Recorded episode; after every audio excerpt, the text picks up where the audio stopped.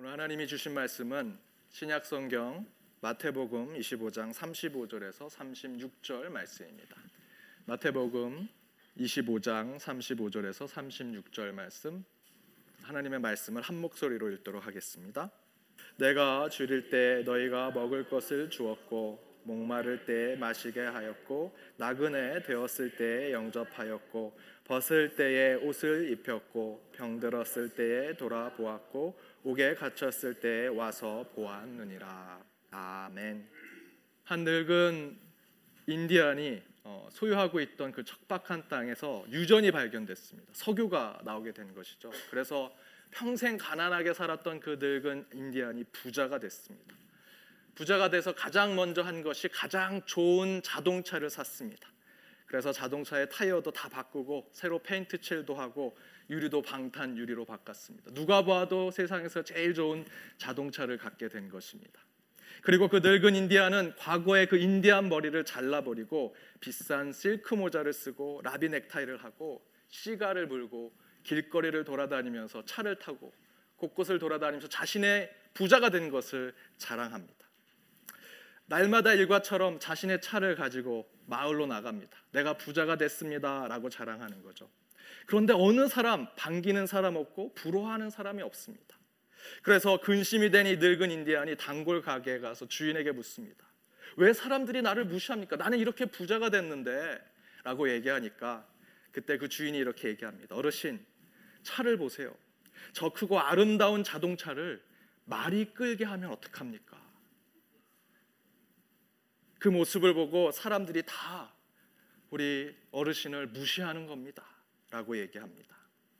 그 늙은 인디아는 좋은 자동차를 사놓고 그걸 작동하는 법을 몰라서 또 알고 싶지 않아서 말 두 마를 가지고 그 자동차를 끌게 했던 것입니다. 그런데 사람들이 다 무시하는 거죠. 저는 이 이야기를 읽고 가끔 저의 삶을 돌아보면서 무기력했던 하루의 삶을 생각할 때가 있습니다. 그러면서 하나님께 참 죄송합니다. 하나님이 제게 주신 이 육체와 또 재능과 달란트, 지위와 물질을 참 많이 주셨는데 저는 그것을 사용하지 못하고 무기력하게, 무지하게 또는 쓸데없는 욕심으로 그것들을 다 사용하지 못할 때가 있지 않은가. 제게 주신 하나님의 자동차는 100마력으로 달릴 수 있는 자동차인데 이 늙은 인디안처럼 이 마력으로 두 마리 말로 내 귀한 재능을 잘못 사용하고 있지 않은가라는 생각을 할 때가 있었습니다. 여러분은 어떠십니까? 한 주 보내시면서 무기력한 하루를 보내신 적 있지 않으십니까? 그때 이 어리석은 늙은 인디안을 생각해 보시기 바랍니다. 분명히 하나님은 여러분에게 백마력의 그 힘 있는 자동차를 주셨습니다. 그런 재능, 그런 능력을 여러분에게 주셨는데 혹시 우리는 잘못 생각해서 말 두 마리로 이 마력으로 그것을 끌고 가고 있지 않은지 여러분 여러분 훨씬 괜찮으십니다. 여러분 생각하신 것보다 더 잘생기셨고요. 더 이쁘십니다. 능력도 뛰어나시고요. 하나님이 분명히 그러한 재능을 여러분에게 주셨으리라 믿습니다. 그 재능을 말 두 마리가 끌게 하지 마십시오. 여러분 여러분의 재능을 잘 발휘해서 늘 하나님이 주신 능력대로 살아가는 축복된 삶을 사시기 바랍니다. 우리 옆에 있는 분들과 이렇게 인사했으면 좋겠습니다. 생각보다 괜찮으십니다. 생각보다 잘생기셨습니다.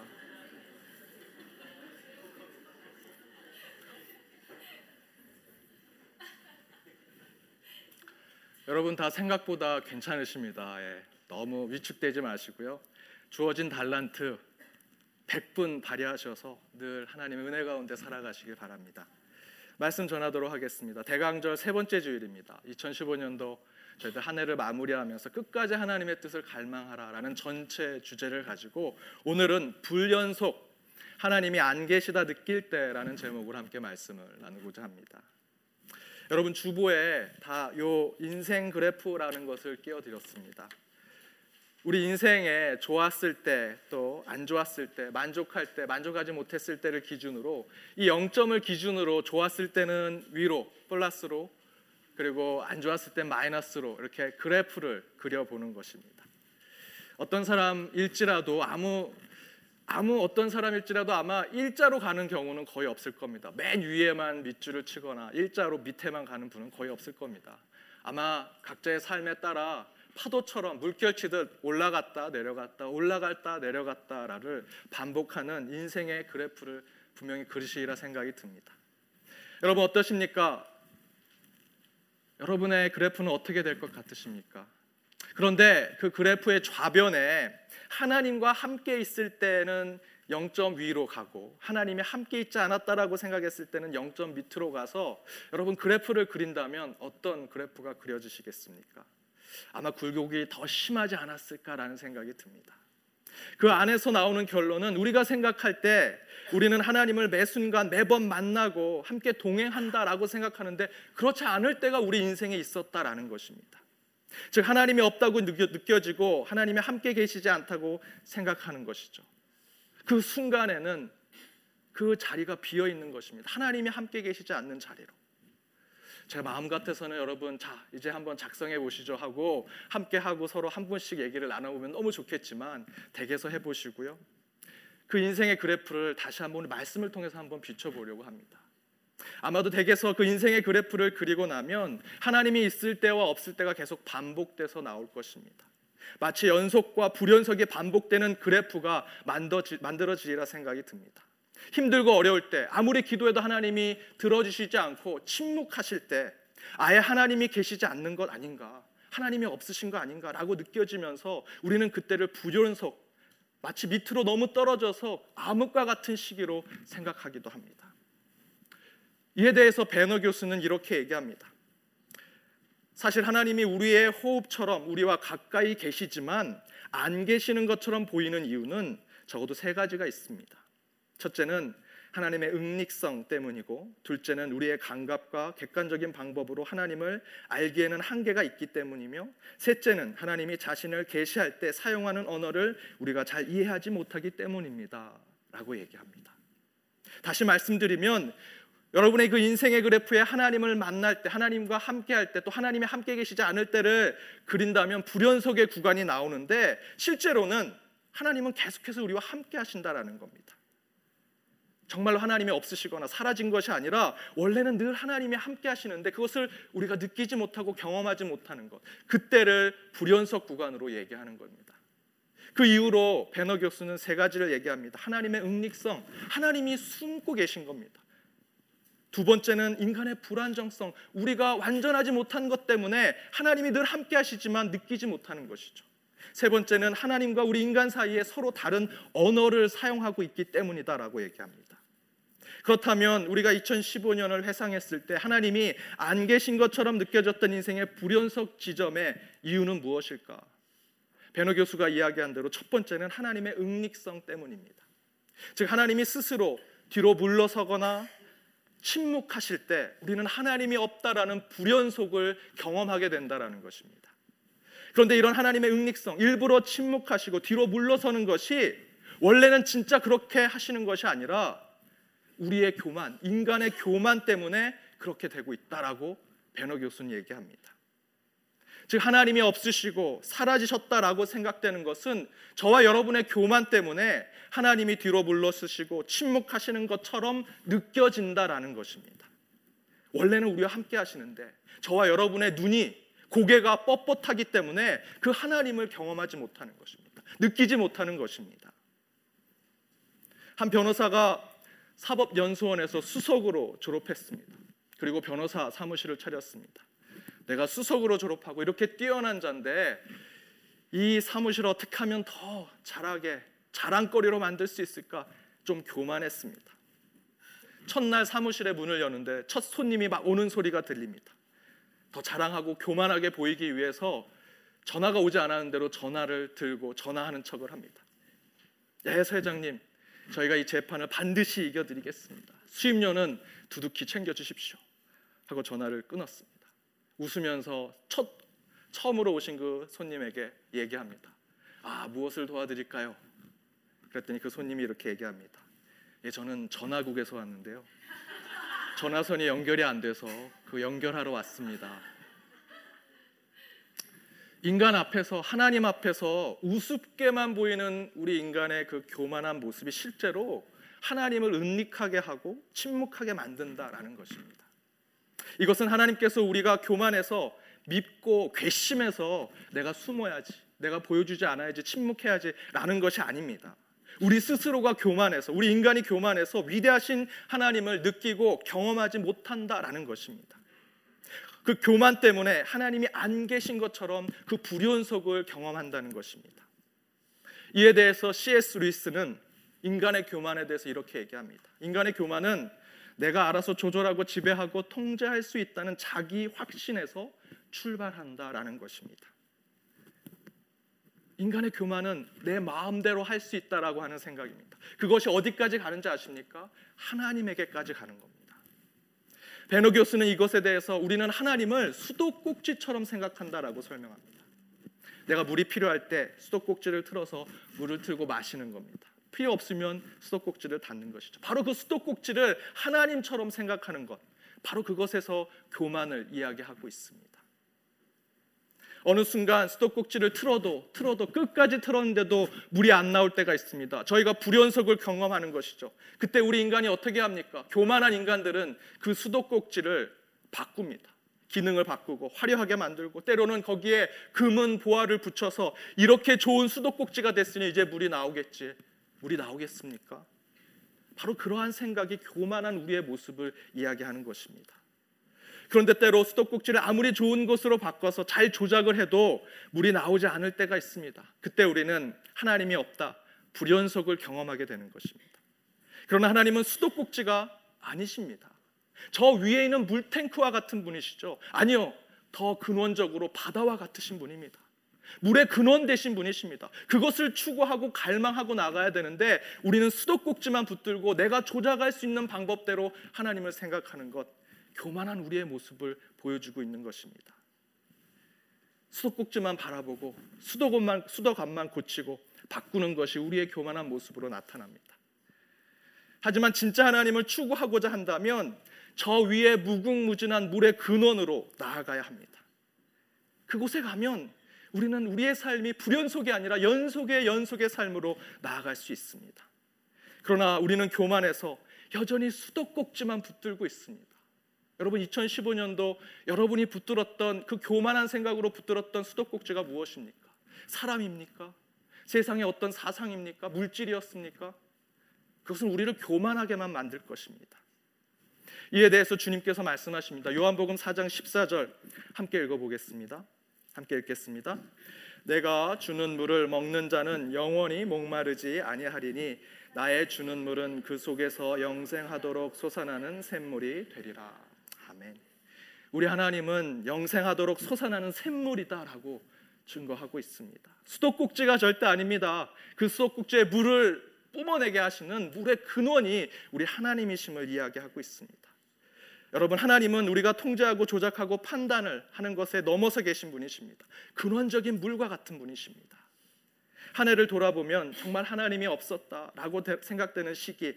그러나 잘 생각해 보면 그 불연 속의 시기에 여러분의 교만이 하늘을 찌러 올라갔을 것입니다. 그래서 하나님을 느끼지 못했던 것입니다.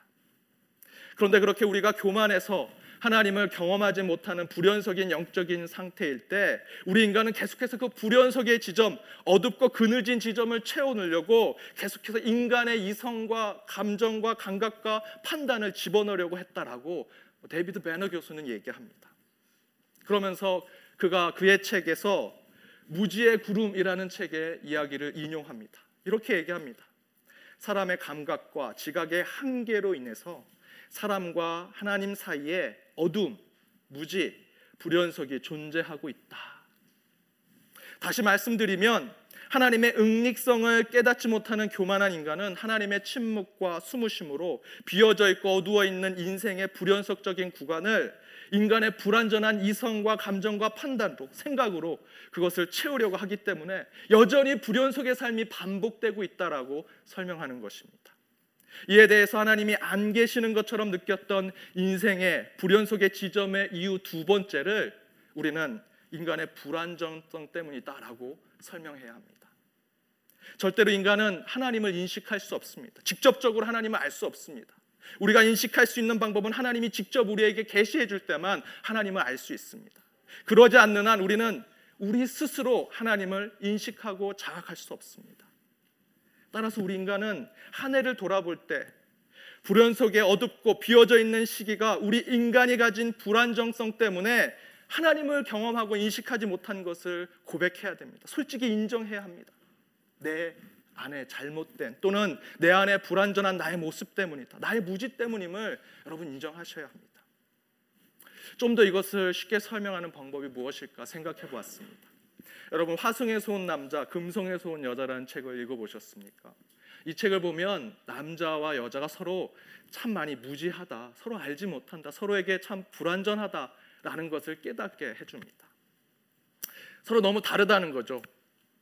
이 책에 이런 얘기가 나와 있습니다. 남자들에겐 누군가가 자기를 필요로 한다고 느낄 때 힘이 솟구치고 마음이 움직이는 데 비해서 여자들은 누군가가 자기를 사랑하고 있다고 느낄 때 힘이 생기고 마음이 통한다라고 얘기합니다.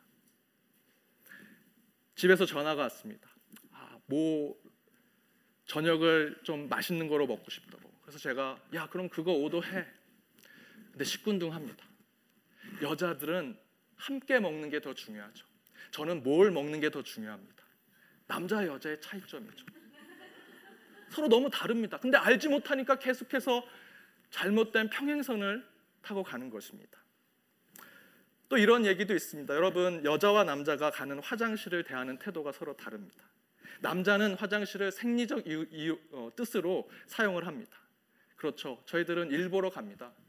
근데 여자들은 이렇게 얘기합니다. 사회적 목적으로 화장실을 이용한다라는 것입니다. 여자분들이 화장실 가면 북적북적 떠듭니다. 대화의 소리가 들립니다. 그렇지 않습니까? 제가 대학 때 여자 총학생회가 있었습니다. 여총학생회가 있는데 이 여총학생회가 매년 어, 선거가 돼서 공약을 발표하면 무슨 공약을 발표하냐면 여자 화장실에 쇼파를 놓겠다는 겁니다. 책꽂이를 놓고 도서실처럼 만들겠다는 겁니다. 아니 화장실에 왜 쇼파를 놓고 도서실처럼 만들까? 전 이해가 안 됐습니다. 근데 이제는 좀 이해가 됩니다. 우리 여자분들이 화장실은 사회적 목적의 공간으로 사용한다는 겁니다. 제가 장로님께 장로님 우리 당회 끝났는데 화장실 같이 가실래요? 하면 어느 장로님도 같이 간다고 하시는 분 안 계십니다. 근데 권사님들 권사님 나랑 화장실 갈래? 그래 가자 하고 같이 가십니다. 여자분들은 화장실 가는데 서로 함께 가고 교제하고 사회적인 목적으로 이용하지만 남자는 그렇지 않습니다. 화성에서 온 남자, 금성에서 온 여자처럼 남녀의 차이가 있습니다. 서로 다르다는 것을 인정하고 깨달아야 합니다. 그 가운데 서로 무지한 것, 불완전한 부분이 있다라는 거 서로 알아가고 이해한다면 남녀의 간극이 좁아질 것입니다. 그런데 그렇게 남자와 여자도 서로 차이를 인정하고 때로 서로의 무지함을 받아들일 때 서로의 관계가 회복으로 나아갈 수 있는데 우리는 하나님과의 관계 속에서 우리 인간의 일방적인 어떤 방법만 고수하고 단편적으로 하나님만을 느끼려고 하는 모습이 있지 않았는지 생각해 볼 필요가 있습니다. 이번 2015년도 후반기부터 저희 교회에서 영성기도학교를 했습니다. 4, 5개월 정도 지났습니다. 함께 훈련해 가고 있는데 함께 훈련하는 기도 훈련하는 우리 성도님들 어, 신앙생활 저보다 더 많이 하셔서 신앙생활 더 잘하시고 기도도 더 열심히 하시고 응답도 많고 간증도 더 많으십니다. 기도 이론도 저보다 더 많이 아십니다. 그런데 지금까지 쉽지 않다, 어렵다라고 얘기하십니다. 제가 무슨 어려운 훈련을 하거나 저도 무슨 뛰어난 이론을 가지고 있는 것은 아닙니다. 지금 저희가 하는 영성기도 훈련하는 것의 방법은 그동안 저희가 머리로 입으로 생각으로 기도했다면 이제 마음으로 그리고 느낌으로 호흡으로 기도해 보자. 그 훈련을 지금 하고 있습니다. 그런데 생각보다 쉽지 않습니다. 그런데 여러분 하나님이 머리로만 입으로만 생각으로만 우리에게 기도로 대화하고자 소통하고자 하시겠습니까? 아닙니다. 때로는 하나님은 감정으로 느낌으로 호흡으로 우리에게 다가오시기도 합니다. 그렇다면 우리는 여러 가지 기도의 방법으로 하나님과 소통한, 소통할 방법을 찾아야 하고 훈련해야 합니다. 그런데 여전히 우리는 입으로 떠드는 기도만 하는 것입니다. 듣는 기도, 마음으로 받아들이는 기도가 없는 것이죠. 그러나 하나님은 다양한 방법으로 우리와 소통하기를 원하시는데 우리는 불완전합니다. 무지합니다. 알지 못하는 것에 그저 그 그것을 더 추구하고자 하는 삶이 없는 것이죠. 그때 우리의 답은 하나님 하나님 저 그때 없지 않으셨습니까? 내가 슬피 울 때, 내가 정말 목 놓아 울며 기도할 때 하나님 침묵하시지 않으셨습니까? 라고 말할 때 하나님이 아니야 나는 너와 함께 있었어. 너가 말을 할 때 나는 느낌으로 내게 다가갔고 내가 그렇게 이성으로 나에게 다가올 때 나는 마음으로 너와 함께 했어. 라고 얘기하신다면 우리 어떻게 답하시겠습니까? 하나님은 다양한 방법으로 우리와 소통하기를 원하십니다. 그런데 우리의 무지함으로, 우리의 불완전함으로 하나님과 소통할 수 없다면 우리는 계속해서 불완전한 그 불연 속의 방, 그 반복들이 계속 반복될 것입니다. 여러분, 하나님이 없다고 말씀하시기 전에 내가 정말 하나님을 경험하고 만나는 것 안에 불완전한 모습이 있지 않은지 너무 일방적이거나 내 방법만을 고수하려는 것이 아닌지 돌아볼 필요가 있습니다. 원래 하나님과 나의 관계는 365일 계속해서 반복된 연속적인 만남 가운데 있습니다. 그렇게 임재하고 계십니다. 그런데 우리는 그 가운데 불연속이 있습니다. 내 무지로, 내 불완전으로 하나님과 소통하지 못할 때 하나님은 늘 함께 하시는데 그것을 깨닫지 못하는 것입니다. 그런데 바로 그렇게 나의 무지와 불안정성 때문에 늘 함께 하신 하나님을 경험하고 인식하지 못하는 것이 우리와 하나님이 서로 다른 언어를 사용하고 있기 때문이다라고도 얘기합니다. 바로 세 번째, 하나님과 내가 함께 있지 못하다고 생각하는 불연속을 경험하는 세 번째는 우리가 서로 다른 언어를 사용하기 때문이다라는 것입니다. 이에 대해서 데비드 베너 교수는 이렇게 말합니다. 우리가 그분의 임재를 감지하지 감지 못하는 이유는 우리가 실제로 임재하고 계신 하나님께 제대로 주파수를 못 맞추기 때문이다라는 것입니다. 우리가 한 해의 삶을 돌아볼 때 하나님이 비어 있는 자리, 불연 속의 자리를 인식하는데 사실은 그때 하나님을 못 느끼고 인식하지 못했을 뿐이지 실제로는 하나님이 그 자리에 함께 계신다라는 겁니다. 그렇다면 베너 교수의 말대로라면 우리가 하나님과 소통하고 주파수를 제대로 맞추고 있었다면 그것을 경험할 텐데 우리는 서로 다른 언어, 다른 주파수를 가지고 있기 때문에 하나님과 함께하는 것을 느끼지 못하고 그것을 불연속으로 경험한다라는 것입니다. 우리는 하나님과 소통하는 영적 주파수를 바로 맞춰야 합니다. 하나님의 언어를 배워야 합니다. 그렇지 못한 것이 지금 우리의 불연속이 연속되고 있음을 이야기합니다. 그런데 이러한 삶을 오늘 본문이 우리에게 잘 설명하고 있습니다. 오늘 본문을 다시 한번 읽어보도록 하겠습니다. 35절에서 36절 오늘 본문 다시 한번 읽어보겠습니다. 스크린을 보고 읽으시면 됩니다. 함께 읽겠습니다. 내가 줄일 때에 너희가 먹을 것을 주었고 목마를 때에 마시게 하였고 나그네 되었을 때에 영접하였고 벗을 때에 옷을 입혔고 병들었을 때에 돌아보았고 옥에 갇혔을 때에 와서 보았느니라. 아멘. 우리가 생각할 땐 하나님이 안 계셨다라고 생각했는데 본문에 보니까 내가 줄일 때 우리가 먹을 것을 줬다는 겁니다. 주님이 목마를 때 우리가 나, 마시게 했고 나그네 되셔서 계셨을 때 우리가 그분을 영접했고 벗게 계셨을 때 우리가 옷을 입혀 드렸고 병들었을 때 돌아보았고 옥에 갇혔을 때 가서 함께 그와 삶을 나눴다라고 이야기하고 계십니다. 그런데 저와 여러분 어떻게 고백할 수 있겠습니까? 저는 그런 적이 없는데요.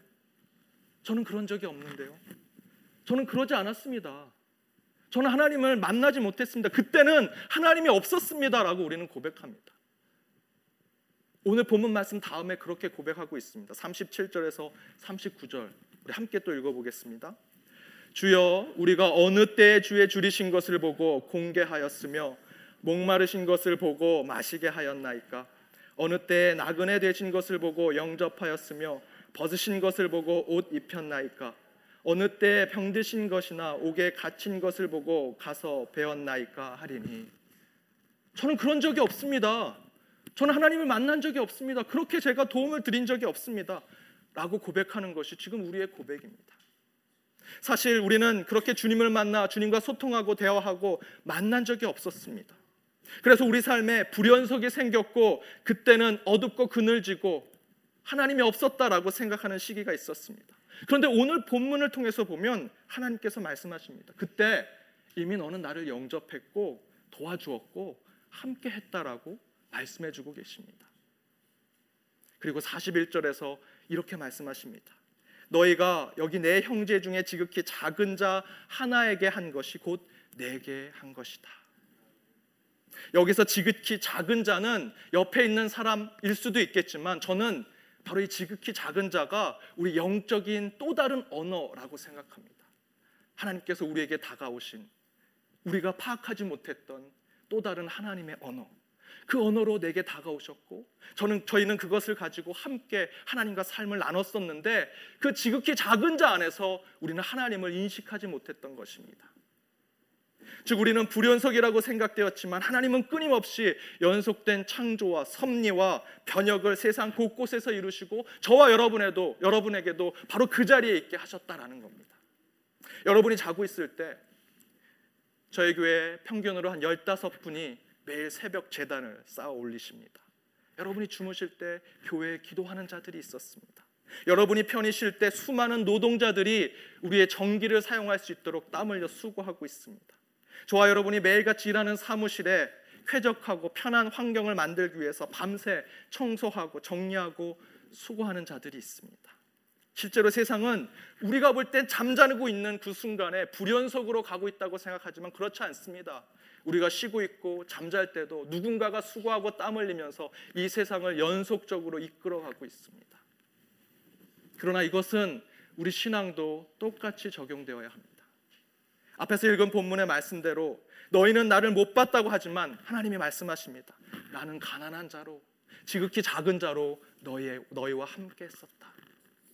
이처럼 하나님은 가난한 자로 지극히 작은 자로 은닉하셨고 자기의 몸을 숨기시고 우리를 찾아오셨습니다. 그러나 우리 인간은 불안, 불안전하고 무지해서 가난한 자 가운데 지극히 작은 자 가운데 하나님을 보지 못했을 뿐이지 분명한 것은 그분은 우리와 함께 하셨다라는 것입니다. 우리의 기준에는 우리의 인상이 불연 속에 있습니다. 하나님이 함께 계시지 않았고 침묵하신 것으로 느끼지만 하나님의 기준으로는 우리 삶에 연속된 영적인 삶이 있었음을 우리는 고백해야 합니다. 저와 여러분이 하나님이 없다. 하나님은 사라졌다. 하나님은 침묵하신다. 가슴을 치며 아파하고 힘들어할 때 하나님은 지극히 작은 자로 우리와 함께 하셨습니다.